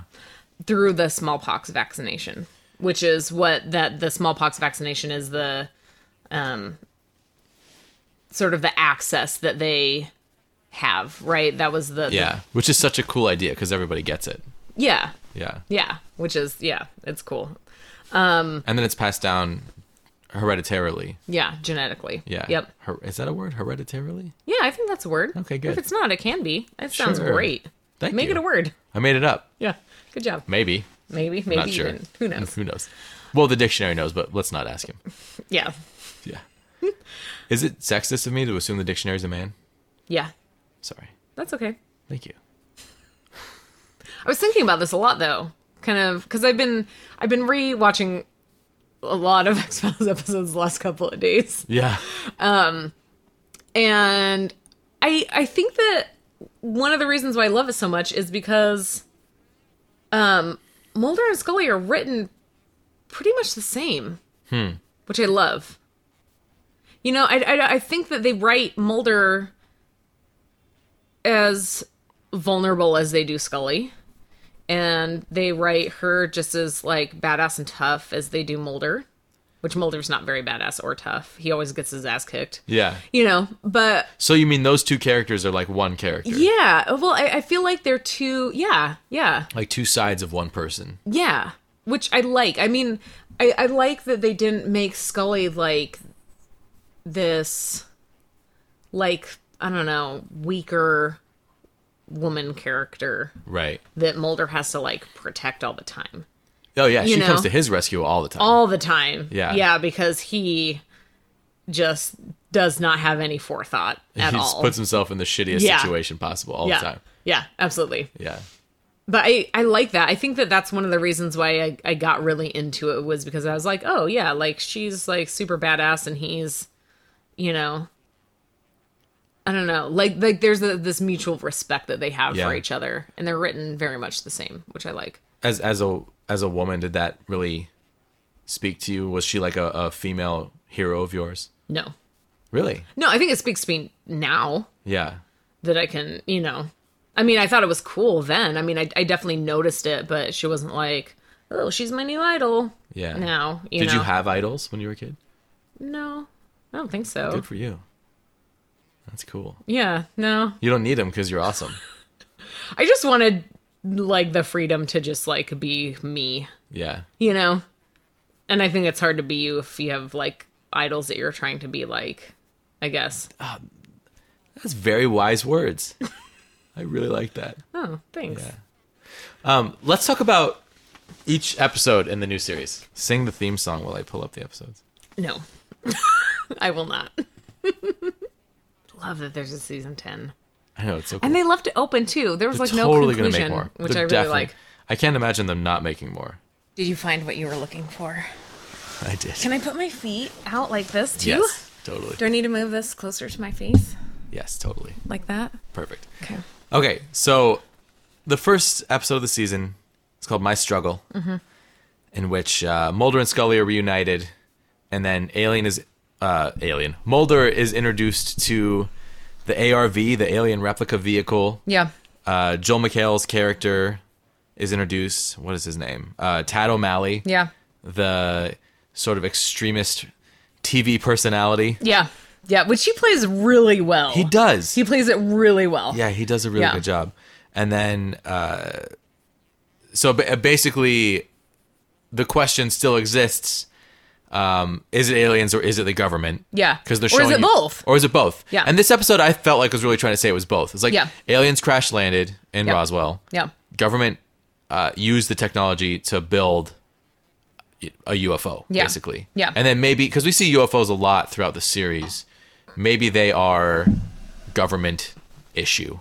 Yeah. Yeah. Yeah. Yeah, absolutely. I mean, and that's again that's like a reoccurring theme in the entire series is like I mean, are we just like is the government just stealing like alien technology? Like Yeah. how did we get a hold of it? What are they doing with it? Yeah. You know. And then we have uh, Sveta, the Mm-hmm. character who's convinced that she has alien DNA. Yeah. Who vanishes at the end of the She's episode. a multiple abductee. Yeah. Yeah. and then kind of plants the seed, in my mind anyway, that maybe Scully also has alien DNA. If Yeah. this person was abducted and they stole her fetuses, maybe that's what happened to Scully. Because Well, we know that's what happened to Scully. We know for sure. that she was abducted. And, Yep, th- yep. Because Mulder Mulder finds her all of her ovum in like this cryogenic Oh, that's right. like I remember that one. Yeah. cell. Um, and like right before it explodes, he's able to like grab hers and then like book it out the front door like a hero. Yeah. you know. um, yeah. So it's like we, and I think that like as somebody who's watched it for a long time, it was like, oh shit, like that's still going on. All right, you know, like. I don't know. It was, it was like okay, like you know, the government's still up to their old dirty tricks, you Yeah. know, but you don't ever really know the reason behind it. You Yeah. know, you just know that that's what's happening. So this one kind of like introduces a bunch of stuff, and also reintroduces a bunch of stuff, Mm-hmm. but doesn't necessarily go anywhere new yet. Yeah. Doesn't necessarily br- bring something new to that government conspiracy story. Yeah. And we're not going to get back to that government conspiracy until the last episode of Yep. the season, Yeah, which was an interesting choice yeah, to really just kind of focus on Mulder and Scully and like where are they now? yeah, sort of thing. yeah, yeah. It was just hitting the refresh button. Yeah. How did you feel about this episode? I liked it. I liked it totally because um because again it was just like kind of like just reacquainting yourself with um kind of the like same old song and dance as far as plot goes but so many years later you know and then you find that Mulder and Scully are not living together you know, and like all this stuff. And so you're like, oh, what happened to them? You know, because it's been so long. And so I think it was a really wise choice to keep kind of the basic plot the same because they had to write in so many differences with Mulder and Scully in order for it to still feel like fresh and new. Because if we if we went back to where we saw them last, it's like fucking boring, right? Mm, totally. You know, you're like, oh, cool. You just been like hanging out with each other for the past, you know, I don't know. That's great for real life, but that's shit TV. Yeah, it seems like they had, like hadn't seen each other in a long time. yeah, yeah. And so like that, I think that that was like a really good, a really good choice that they made Yeah. um, to write it that way because, you know, again, like back to what we were saying earlier, is like we never really have a clear understanding of what's happening with Mulder and Scully personally. You know, it's always like the work that brings them together. right. And their each one of their own passions becomes the other's passion because they care so deeply for each other but you don't know like what like you don't know if they're romantic or whatever you know and so to have it be written to where it's again like they're on a, a downswing hmm. you know you know that there's room for them to like Come back up. reconnect and to like Totally. rebuild that relationship throughout the the six episodes Yeah. That's a really good way of putting it that they are like on a downswing. yeah And then through the course of the episode it kind of f- does put them in the position where they do have to reopen the X-Files. Yeah. Uh, Yeah. which is really and it seemed like something that Skinner really wanted to have happen but not necessarily anyone else. You know? Skinner's just like yeah. I, He's bored. I think Skinner feels trapped Yeah. and the X-Files are the only thing that make him feel free. Well, and I think too that um also when when you are party to the X-Files and you see what is really out there that anything else is like so boring and mundane and such a disappointment Yeah. right and so i mean throughout throughout the series skinner sees you know aliens and all this stuff and he becomes like a believer of mulder's quest too and so to to have that taken away after you know like if you know Yeah, that must you been like imagine if you saw the him. world in black and white after seeing it in color you know what i mean Right. it's like that same sort of like wah, wah, Right, you know Totally. Um, and yeah and so it's like it's even better that they like brought mitch Pileggi back into it to, to be you know to have skinner like on the you know sidelines like rooting for him again you know Yeah. i think that's Yeah. great Yeah, totally. i love it So next is uh, Founder's Mutation. Mm-hmm. This is one where people keep hearing like crazy high pitched noises and killing themselves. yeah yeah Yeah. ramming things through their ears into their brains Yeah. I remember I remember the first scene though with the first guy he's like sitting in the meeting though and, Yeah. and he does and he like starts hearing that sound. Um and that I thought was shot so well. Like the visuals like made you feel like like that sound was also like in your brain. Yeah, which I thought was like great. Totally. yeah. Yeah, so they they find like these telekinetic children that are being that's right yeah that are being worked on. Mm-hmm. great classic maybe not so much monster of the week but like um wrongdoing of the week you know they had a lot of those too where they're just like oh you're a terrible scientist using these you know poor people for experimental purposes Totally. yeah This one didn't uh this one didn't like stick with me yeah that much. yeah Like again i think that i think that that episode was more about again kind of getting scully and mulder like back into the groove Totally. you know because that is something that i remember in that episode is that they were you know the first episode is still like oh you know like they're really not themselves because they're seemingly coming back together for the first time in god knows how many years you know yeah. Um, and so a lot of it feels like they don't know how to be themselves around each other either. Hmm. You know, and so by season 2 it's like, oh no, they're falling back into their old like habits, you know, yeah. Episode 2 you mean. or episode 2. Yeah, yeah. I said season 2. Yeah. but that was also true. Yeah. Yeah. Um, yeah, and episode three to me is where like the season really kicks off, Mm-hmm. where it like really felt right to me for what I remembered of like my my time with the X Files. yeah. uh, Mulder and Scully meet the Were Monster. Yeah. where uh, Rhys Darby is that his name? I think it's his name.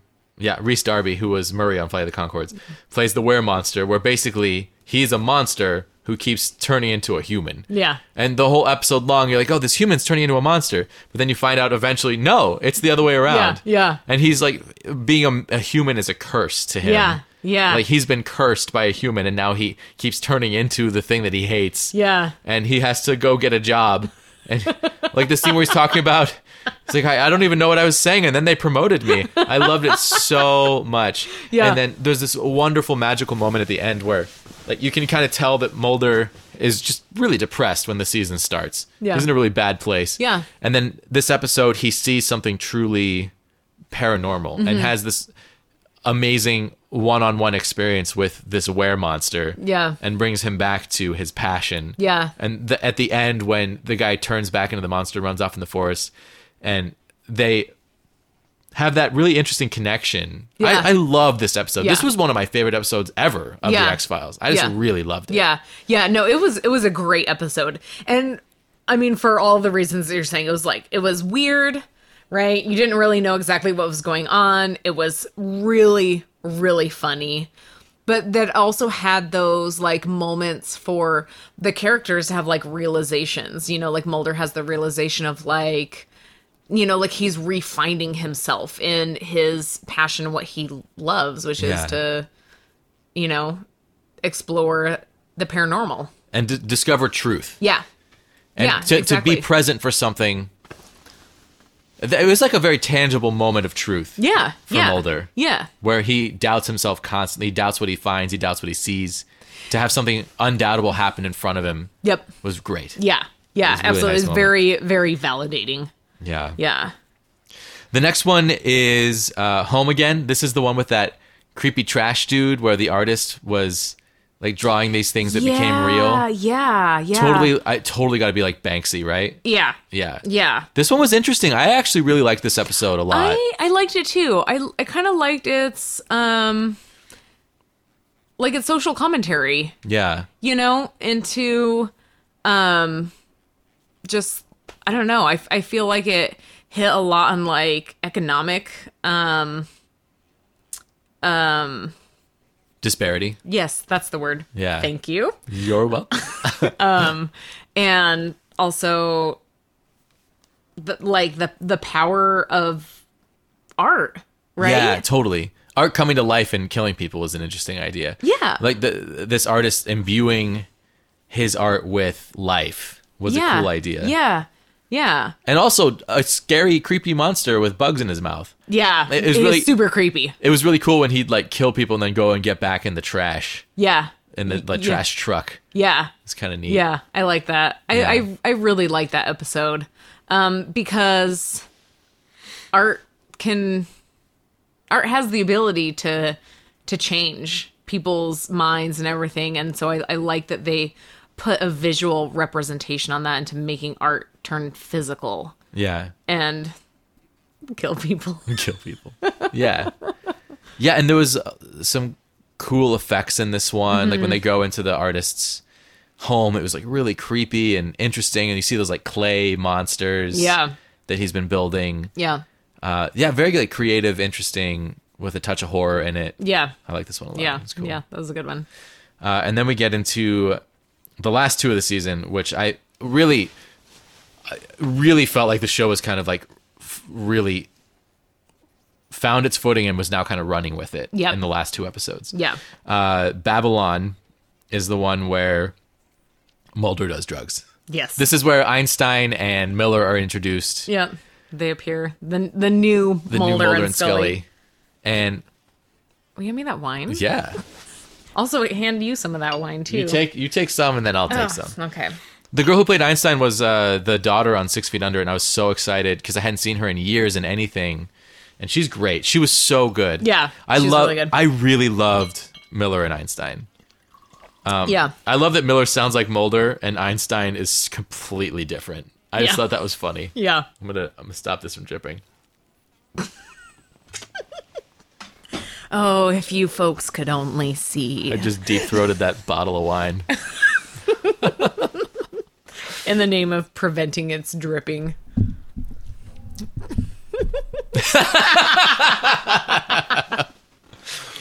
Uh, so the one thing that you and I both agreed on with this episode is that it was unfortunate that they chose an Islamic terrorist plot device. Yeah. where that just in the beginning when you see like, You're just like shit. No. praying, you're like, come oh, they're gonna make him kill himself. Yeah. and I'm just so sick of seeing that. Yeah. I remember when I watched Lost for the first time, and yeah, this character Sayid, who is a torturer, you know, and Mm-hmm. Yep. his friends were suicide bombers. It's like write something else, you know? Yeah, Like, yeah. why do you think everyone in America thinks that all Islamics Yeah. are are terrorists? Yeah. It's because everyone keeps writing them that way. Totally. And uh, Americans think that TV is real. Right. yeah. Totally. Yeah. I mean, because you know, the idea of a suicide bomber is such an extreme, and to to see it happen in the news is like, wow, like that is so extreme, Yeah. like extremist to the max. Yeah. And then Yeah. I think because of that, in a way, it sort of captured people's attention, Mm-hmm. where you really do correlate the two. You know, like when you hear suicide bomber, you think it's probably someone who practices Islam, right? Uh, Well, that's because what that's what we've been told to think. Totally. You know? Yeah. And there, I mean, there are other people who are suicide bombers. You know. Yeah. Well, I don't know. I don't know stuff about Yeah. the world. Well, but- I mean, again, I, I think it, it goes back to just that whole idea of like terrorism itself, right? We are taught as Americans to think that if you're if you hear the word terrorist, that they're Muslim. right. But And even if so, here's the thing. Even if it's true, it doesn't matter. We need to stop projecting that well, yeah, but I mean, people also need to understand that, like the like the definition of a terrorist is someone who incites terror. Right. So anyone who makes you feel that way is a terrorist. Right? Yeah. Someone who incites terror Yeah. is a terrorist. And that could be anyone, you know? I mean, look at all like the mass shootings throughout the country Yeah, in the past. There's been so many Americans committing acts of terror. There yeah, there are. But you never think of that when you think of terrorists. You- Yeah, not, because we're know, told not to, and it's Totally. yeah, and it's because unfortunately TV shows keep writing terrorists Right. to be Muslim. Right. There are absolutely terrorists in the world who are not Muslim. And it Yes. it is propagating what's becoming a very dangerous negative stereotype to continually show Muslims in that position. And I was I was disappointed to see that in the show. Uh, Me too. Yeah. Me too. I was really I almost the when that episode aired I I really struggled with even watching it. Yeah. You know, and then I I ended up watching it because I th- was hoping that it was going to like redeem itself. Yeah. You know, because you know, X-Files often doesn't go the way you think it's going to go. Right. Uh, And I don't know, I was I was really really disappointed with that yeah. particular The plot device. Yeah. Yeah. Yeah. Luckily it's only in the beginning of the episode that well that's not I mean it carries through, but the rest of the episode is so fucking good. I Yeah. mean Mulder's trip yeah. where he's dancing in that, you know, line dancing club. Oh my god. Oh yeah, Highlight and of the, the lone series. gunmen are there. The lone and- gunmen, yeah. which I love. And like Yeah. the the interesting like Christ imagery with the the kid uh-huh. and in his, mother's mom. arms Yeah. and his mom Yep. being convinced that he wasn't Yeah, like trying to I kept thinking that we're going to find out later on the episode that he they those two guys weren't the bombers that there was someone else who was the bomber yeah, they just in the to bank be there. yeah. Yeah, yeah. Well, the mom does say to Mulder in that episode that she was that her son has been coming to her um in her dreams, and that he got too scared to do it, and, and that he tried to run, but his you know buddy like flipped the switch first or whatever. yeah Um, but I think that it's also important to point out that in the beginning of that episode, they did show how um, racially intolerant like Americans are too. oh absolutely yeah totally you know, which I'm glad that they pointed that out of like Yeah. everybody who saw him, you know, because I, I think that that's something that, you know, I, we live in a great city where, Yeah. you know, people are pretty tolerant yeah, and it's it's very there's definitely intolerance but it's better than a lot of yeah, places yeah, yeah. Um, but I think that it's easy for people to think that when you live in a place that is very tolerant, that you know t- that's everywhere. right You know, and, And so I'm not. I'm glad that they did at least show that like that disgusting, gross part of America. right You know, right in Texas. it's a it's a little hard to to get over that disappointment Totally, I'm still. Yeah. I'll forever be disappointed and upset at that episode for Yeah. that. You know. Yeah, but the weird thing is that like so much of that episode was really great, and I Mm-hmm. mean everything with Einstein and Miller was kind of. Uh, I mean, as much as I like the third episode, Yeah. and it's still my favorite. I mean, there's moments in this episode that are like highlights of the Yeah. the new series, Yeah. for sure. Yeah. So yeah, it was interesting. What did you take from Mulder's mushroom trip? Oh, I mean, who knows?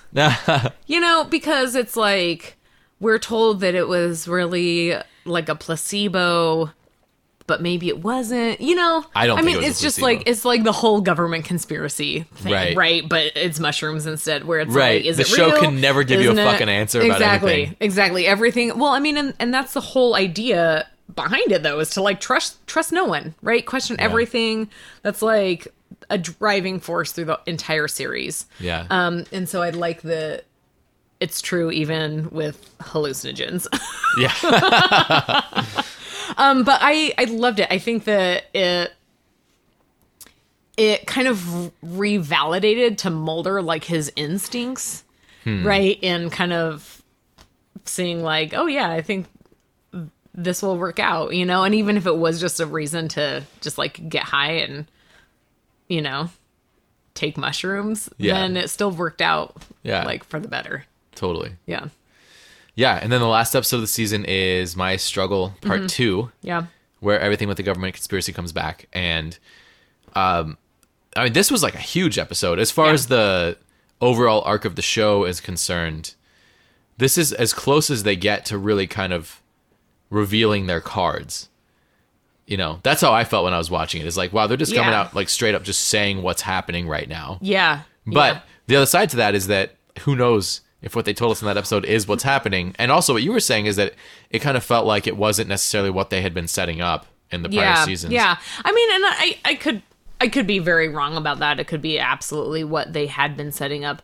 Um and also like who knows what's been going on for the past 15 years. The Yeah. like you know, if if we're to presume that you know this whole like world has been going on in the the years that we haven't been watching, then who's to know what's gone on since then? Right. You know? Um, and that's another thing that like the X Files does really well is as soon as they show you some of their hand, they shuffle the deck. what a great analogy. Holy shit. You know? Yeah. And so then it's like, who knows? Like you you got a glimpse, you know, but then they changed the whole the whole idea, the whole plot, you know, like Yeah. or the whole setup of it, you know, which I love and that keeps interesting. And I think they're allowed to do that because the way that the entire series is written is to be so questionable Yeah. right and is to be um so like disturbingly um unknown that they can really change whatever they want and you would never second guess it Yeah. you know because you're like oh i guess that wasn't true Yeah. you know i think it's i think it's really i think it's it's genius writing to be able to like be able to just write yourself out of a corner with no repercussions By writing yourself into a new corner. exactly yeah So this is this is the episode where basically this huge virus is taking over the entire world and people start dying left and right and Mulder and Scully are trying to find a cure. Scully's Yeah. trying to find a cure. Yeah. And then Mulder gets sick and Mulder has this confrontation mulder's with trying the to find the, smoking the man. answers Yeah. right very classic them Yeah. and then it ends on a cliffhanger. yeah This is the only time I remember there ever being something on a global scale that was like everyone knew about it. Like all of a sudden what's happening that's like pivotal to our characters is also pivotal to the entire world, yeah which was really interesting. It's like out of the shadows all of a sudden, like Mulder and Scully at the center of something that's very much in the spotlight. Yeah. Which is very unlike the show. yeah yeah uh, And I thought that was cool. I really dug that. It's kind of like fun and exciting and adventurous Yeah. and scary. And the cigarette smoking man was so much more like evil and arch than he'd ever been before. Yeah. Like, he was like very much the arch villain. I mean, his face was disfigured and yeah there's all this well and also shit. i mean out of everything that's happened to him you're just like holy shit you're still alive Yeah. like i don't know you gotta you gotta give credit where credit is due Yeah, you can survive all that like damn Yeah. Um, but you're right like having having so much of everything that mulder and scully are um in the center of be in the spotlight is um it is kind of unsettling. Yeah. because it's like what where do we go from here? Because we've all become accustomed to so many years of them being stuck in the basement office you know?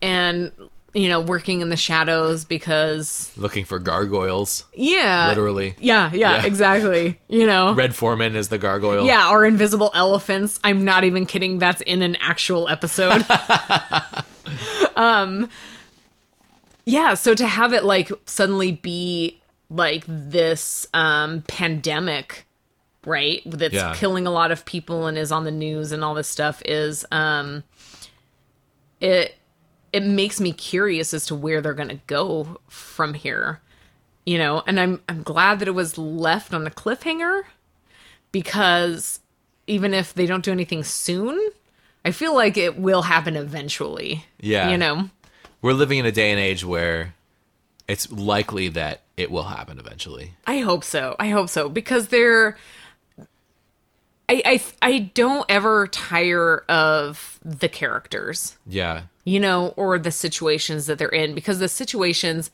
even though they're all the same, it's like Mulder finds this weird thing, Scully totally doubts him, he argues his case, you know, he gets his ass kicked and loses his gun. Yeah. You know, she finds God or whatever, and then he ends up being right. Like that's kind of like that's sort of the premise of like every X Files episode, but it's always fun to watch them, you know, Yeah. because there are like little moments of like growth either for the plot or for the characters, you know, and so it's like I say bring it on, you know, Yeah, like totally. the more the merrier. Where would you want where would you want the series to go? What would you want to happen next? Oh man, I don't even know. I don't even know.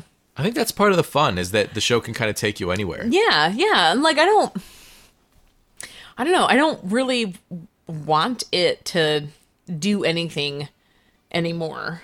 You know? Interesting. I don't know. Like I like I I used to like want there to be like more like romance between Mulder and Scully like when I was younger, you know, and then that was totally wrong, so I'm glad that didn't happen. um and I, you know, I feel like there was a time where I wanted more answers for the government conspiracy part. Um, but now I don't even want that because that's the whole idea is that there are no clear answers, Yeah. right? And if it were real, right, then there it would be just as fucking confusing. if it What- if it were actually happening, So you've been watching the show for what, 20 years? ish, yeah. What what keeps you coming back? Um, well, generally the the episodes that I watch like kind of over and over again, like the ones that like if I'm having a hard time falling asleep, I'll put on to fall asleep to, are like the more monster of the week ones. Huh. Because that's when you see, I think, Mulder and Scully's like real relationship is like kind of in the more mundane day to day chasing down monsters. Yeah. You know? Um That Scully doesn't believe are real. Yeah, yeah, Yeah. exactly. But you know what's funny is for as much as Mulder is like a believer in everything, as soon as there's an episode where Scully like feels connected to God or any religion at all, he's like, no. You're right. You're totally right. You know, they totally have like this huge role reversal. It's the only thing that he is never willing to concede to yeah. is the the belief in God, which is funny to me that a Scully believes in God because she's a scientist, and I'm, I'm, there's hundreds of scientists that believe in science and God, Yeah. Um, but it's just funny to me that like for as rigorous and um evidence driven as she is that she would be super religious too yeah, it's interesting. um, and it's funny to me that Mulder will literally believe in anything Except God. except for God. yeah. like that's where he draws the line. Yeah. You know, I mean, a human-sized flatworm living in sewers, sure, that is totally real and plausible. yeah. You know, um, but I mean, I I think that's I think that's great though. You know, Yeah. I think that's part of the fun of it is that they're they're both very strong in their convictions, um, but respect the the other ones as well. You know, Totally. I don't know. So I don't know anymore. I don't want anything of the X Files. I want it. I want it to be well written. I want it to be funny. I want their characters to have some, you know, personal stake involved and growth. Yeah. You know, I don't want it to be the second movie or season nine. That's what I don't want. When when you watch through, I'm assuming you watch season nine every time.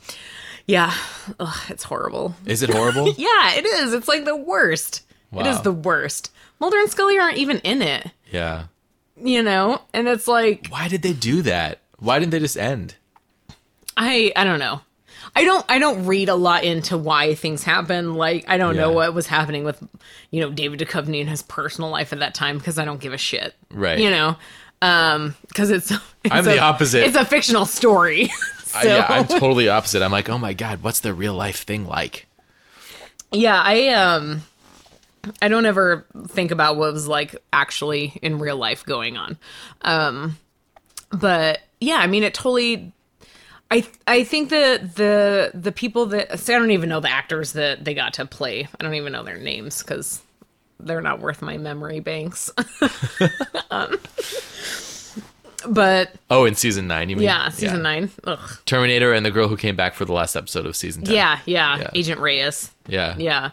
Um, but they're they didn't have the same dynamic. I mean, they tried to turn it to, you know, now the female character is the new Mulder and she believes in everything and you know, the male character is the new Scully and he doesn't believe in anything. But it's like they didn't have that connection, you know, because in the first in the pilot episode, Scully's brought in and told like spy on Mulder, right? And tell us what crap his work is so that we can kick him out.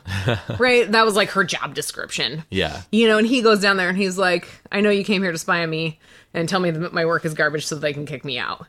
You But know? check this out. This Yeah. shit's weird, yo. Yeah, yeah, You know, but I mean, he just like calls it out like super upfront, and he's like, "You're part of this agenda, you know, unless you choose to not be." Yeah. and she chooses to not be, and that's like what makes it great. You know, is because they both are very honest, like right from the beginning about where they both are. And then, you know, in season nine, they're just kind of both put into this position because someone has to take Mulder and Scully's place, and so I guess these two people will do, you know. and I don't know, it's just it's not the same, and the the characters don't have the same connection with each other or with the X Files, and so for me, it's disappointing every time. Yeah. Do you know anyone who likes season nine of the X Files? Um, no, because I don't know many people that watch the X Files as much as I do, except for maybe Rachel because I make her You watch make her.